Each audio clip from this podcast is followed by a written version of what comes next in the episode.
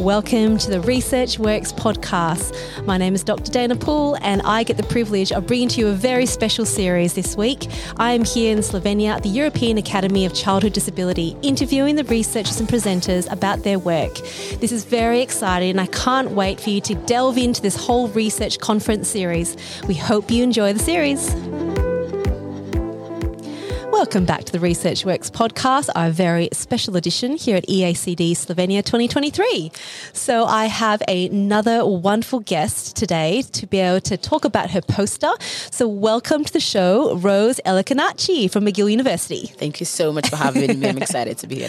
Oh, I'm so glad we met yesterday. Yes. It was brilliant. And the minute you told me about your research, I was like, okay, we've got to make sure we bring you on here to talk to you about this. Uh, so, the title of your poster is The Development and Validation of a cost of care questionnaire for children with arthrogryposis multiplex congenita, a caregiver perspective. So many gold words in there. So um, let's let's go back a little bit in terms of like why you decide to go into this area in the first place. That's a very wonderful question. Thank you so much for having me oh, on the podcast welcome. in the first place. Um, first thing first, I'm Nigerian mm-hmm. and a physical therapist by profession. And in Nigeria, um, during my practice as a physical therapist, I understood or came to understand that so many conditions in in, in pediatrics mm-hmm. kind of fell into the spot of they would come to the clinic for treatment and they would disappear for a while. They do that again and disappear for a while. And yeah. it, it made me ask the questions of what exactly is going on. Why is it that you come for treatment and you disappear? And parents then would say, "Oh, I did not have enough money to come for treatment, or I did not do this, do that," and mm-hmm begs my concern of it's important to try to figure out, you know, caring in the first place is a lot of work. Yeah. And arthrogryposis on its own is a rare condition. Yeah. And so many conditions like cerebral palsy, Down syndrome, um, Duchenne's muscular dystrophy is one that they talk about a lot. Yes. And research has been done in this light over and over again. And for a condition like arthrogryposis, where it is one in 3,000 children wow. who actually come down with this condition, yeah. very rare. And you can be in a small city and it's just only you and your child that has this condition. Yeah. And the child, and it's kind of hard to figure out, you know, support systems, of how course, to go about it. Yeah. So therefore, I that's like my lab, um, Dr. Naomi Dahan in Shriners Hospital, and I found out about her, and I was like, you know what, I would like to do research on caregivers' perspective in the, in the rare condition, and yeah. from there I can translate kind of study back home to Nigeria where Amazing. maybe it's of, of course in other conditions, but arthrogryposis yeah. is kind of important because of how rare, the rarity of it yeah. and how it's important to go away from the very popular ones for a while yeah. and try to figure out how to support this, you know, families who. That's wonderful. Yeah, the condition Yeah, that's really wonderful. Yes. Well, to, for our listeners and for just a bit of a recap, because it is such a rare condition, give mm-hmm. us a bit of a 30 second rundown, I suppose, on, on what the condition actually is. What are the main clinical features that we might see? That's very interesting. And um, arthrogryposis, like I mentioned, one in 3,000 comes with a group of a whole condition in general. Sure. Okay. So it the main thing is the musculoskeletal affectation, which is the muscles and the skeletal um, um component of the body yep. com- presenting. Yeah. It's mostly joint contractures, yep. muscle stiffness, weakness, uh, muscle weakness in general, and then this it kind of relates into stiffness as it progresses along the line. Okay. So in different children, it presents differently depending on the type. Okay. There are different types, and based on genetic formation and genetic sure. composition, yeah it kind of varies over time. Okay. So a child with arthrogryposis, some could present with just, you know, upper limb affectation. And when I say upper limb, I mean like the upper limb, the hand. Yep. And sometimes it's just the lower limb. Mm-hmm. Sometimes it affects the spine. Sometimes mm-hmm. it affects the face, mm-hmm. you know, speech and all that. Yeah. And sometimes it also goes into the cardiorespiratory, depending on the right. type. So okay. it kind of varies. Yeah. Exactly. Yep. And so would it be considered a progressive condition?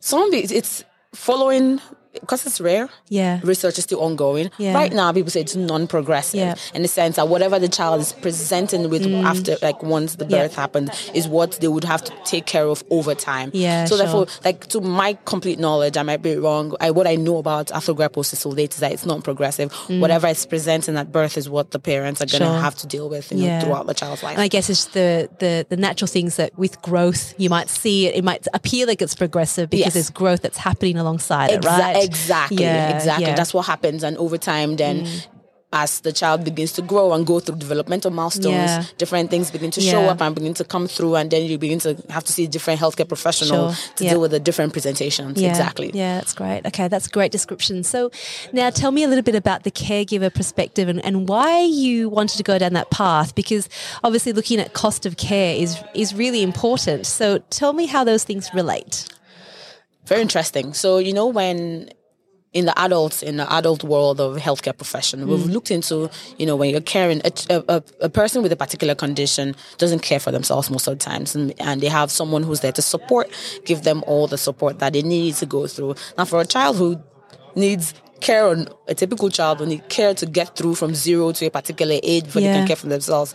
Now, for a child who has a condition that comes out with contracture, comes down with a lot of muscle weaknesses, they yeah. need someone to support them. Sure. Now, when we're supporting the children through medical, through the medical line or through the healthcare line, there's someone who's also there that's caring for them. Yeah. That so many things about their life is changing because yeah. of their child. Yeah. And most times it's always ignored because they're like, oh, it's the parent, they're taking care of their child. Yeah. But there's an extra work that comes into taking care of a child mm. with some form of disability. Mm. So therefore, the reason why I wanted to go into caregiver's perspective is I wanted to hear from the person who is on a 24-7 basis yep. with this child, yep. understands everything, sometimes better than the child if care is not taken. Yeah, sure. So I wanted to understand from their perspective, you know, how does this cost, you know, and when we say cost of caring, us being here at the EACD today, comes with a lot of costs. Yeah. Like flights, yeah. hotels, and yeah. all that. And that's just regular stuff. Imagine yeah. now a parent who has to do extra medical care, extra medical appointments, mm. extra therapies, you know, mm. adaptations to chair, to wheelchair, to writing materials, to even mm. schools. Mm. So all that adaptation costs a lot of money. That's right. And it's attributed to the caregiver, yeah, not the right. child because the child is not working. Yeah. And there's so many things that come with like the healthcare system in different countries that mm some things are covered, some things are not covered. Yeah. Sometimes the child gets to 18 and the parents are stuck with, okay, what do I do now with this yeah, child? Like, sure. how do I support the child mm. going forward? I've done my bit and now mm. they're seeing their colleagues, you know, go to work or go to college. How do I support them through this aspect? Mm. And that also behoves on the on the caregiver yeah. as well, sometimes a parent. So I wanted to look out from there and see how can we now support these caregivers to make sure that whatever happens, because if anything happens to the caregiver, it affects the child sometimes negatively. So if the caregiver is completely okay, everything they have all the support they need, the child also gets the support mm. indirectly. And I think that's something that we're increasingly recognizing exactly. more and more in research now is that the child doesn't come in isolation. They're not the ones coming to us saying, I need you to fix this or help me with this. It's the parent that brings them along. So there is this you know, that parents love their children, caregivers love their children. They want to find ways to help their child. So they exactly. will they'll probably do more than they they have resources for, and we need to understand what that looks like. Exactly. So yeah, I love how you described that. So now can we go into the this cost of care questionnaire? What did you so this your poster was all about the development and validation of it, right? Exactly. So what did you find?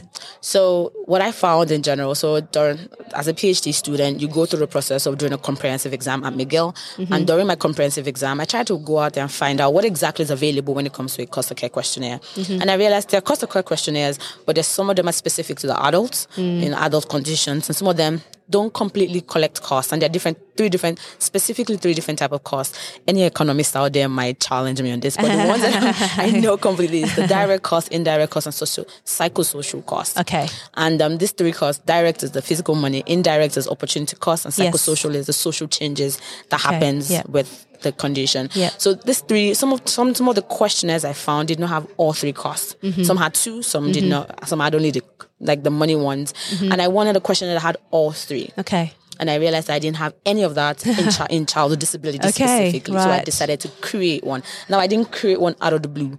I yep. went, I looked at all these questionnaires, found out exactly what are the main components, how does it relate to what I want to do. Yeah, and if you look at that poster good. properly, it has like five challenges that I identified during my my comprehensive mm-hmm. that I try to address mm-hmm. for this particular questionnaire. Mm-hmm. So therefore, understood what content I wanted in the questionnaire, defined the different aspects I wanted to be in the questionnaire, then also involved the page. I did the caregiver engagement. Yes, good. I involved like parents, about five caregivers to help us in the pilot phase to let us know what questions is the questionnaire actually actually mm. are good enough? How many of, are the questions cumbersome? Are the questions too direct? You know, because when we're talking about costs, it's very finance. It's kind of hard to talk about sometimes. It really is, isn't it? There's so much. This can be so much stigma associated with it too. Exactly. When you start going down that level, it's always awkward. Don't it, ask people how much they earn. Exactly. You don't want a parent. No parent wants to feel like they're being asked that is yeah. the child a burden to them yeah, financially. Right. So yeah. we wanted we went through the pilot and the face validity state of the questionnaire to make good. sure that the questions were good. okay enough and so great enough. Just the study has started. The questionnaire is now out on Qualtrics, yeah. and we've had good responses. Okay. So those are the processes we went went went through the construct definition, went through developing the yeah. items, you know, also doing the pilot phases with the we did with healthcare professionals, yeah. caregivers, and we also went through the face validity stage with caregivers as well. There's so much work involved in, in creating that, but you want to be able to assess the right things exactly. so you get the right outcome. So it's worth doing. Mm-hmm. So where is this current measure? What is it called? It's a cost of care questionnaire. Cost of care questionnaire. Yes. So can anyone access it at the moment, so, or is it just for the study? So it's just right now. It's just for the study. We're uh-huh. hoping that when we finally, because we're currently in the field stage, we're field testing stage. Okay. When you're doing a, when you're creating the measure, you do the pilot phase, yep. va- face validity. You you then do a field testing. Then uh-huh. you finally say this questionnaire is all good. It okay. can be translated and yep. used in other conditions. Right. But right now, it's House on Qualtrics, translated to French and Spanish. Okay. Also available in English. We're using it to collect data on the cost of care of caring for a child with AMC between the uh-huh. ages of 0 and 21. Okay. Um, we have currently 68 participants who have filled out the questionnaire. We're hoping to get up to 300, but it depends. Okay. We're, we're, we're, we're gonna, we could cap it at 100 or 150 depending. Okay. We're also doing interviews. Yeah. And uh, we're trying to also collect more details through interviews, open-ended 60-minute interviews to figure out if there's any details I've forgotten and also factors associated mm. with this that we cannot really capture with a questionnaire. Yeah. And um, it's a four, 35 to 40 minutes questionnaire. Okay. A lot of time. yeah. yeah. Yeah. And I think it's hard to have them. I mean, we always want to find ones that are just like 10 minutes, but they don't cover it, right? exactly. So yeah, it's really, it's really tricky. So it's that balance is really tricky. Exactly. Well, it sounds like you just got a little bit, a little bit of work ahead of you yes, there. just a little bit. All right. So let's go to the part where we can talk to clinicians who are sort of out there working potentially with this population. What will be your number one tip from what you've done so far of what they can do? Great question. Now, coming to this, um, I did an interview. Like I said, I'm doing an interview at this moment. Uh-huh. I did one yesterday. I landed here yesterday, and I did an interview like two two hours after. Wow. And there was one thing I took away from that interview. It was that healthcare professionals should be careful of things they say to patients and mm, caregivers of patients. Gold. Now, why do why? some people yeah. say, "Oh, do I need to play safe?" No, you don't have to play safe. There are things you're saying to a parent that to you as a healthcare professional, you're saying the right things. You're saying what you have to say, but how does it translate in the ears of the parent? Mm. Are you putting fear in their hearts by what you said? Yeah. Are you making them feel like all hopes are lost? Mm. So inst- when you are sharing your concerns, also yeah. share them, but also share support system. Don't just say, well, this is bad, this is not going to work, but also say, if you decide to go this way, these are the supports and things that are available. Okay. And that's why we're healthcare professionals, yeah. is to provide all the available supports. Yeah. What support do you think a patient needs? Mm. Aside from saying everything is wrong, everything's mm. going to go bad. Mm. Please let's try as much as possible to give whatever available resources we think are available in our different countries. Yeah. Because it's one of the biggest things I've heard over and over again. I've done five interviews now, and every parent says, everybody says everything that's going wrong. Nobody shows you what supports are wow. available in the country yeah. that you're in. Yeah. So parents now become like the best librarians. Yeah. They look out for resources, become extra resourceful, and things you hear from you are like, wow, learn so much. I did you? not know yeah. that that was yeah. available in this country or this was available here. So we should go ahead and resource like we should we should be very open to res- um, looking out for resources that would help support our patients. That's great. Very important. That's great. And I love how you said that too, because I think words have meaning. Yes. And um, you want to always be careful. You don't just say something just, you know, off the cuff, because what can be just a moment uh, on our lips Could define. can really, yeah. And the, you send someone down this whole whole path, right? Yeah. So I think that's really important. And and when we come to the topic of the caregiver's perspective and the cost of care, and there's three elements that you were talking about when we're talking about cost. Yeah.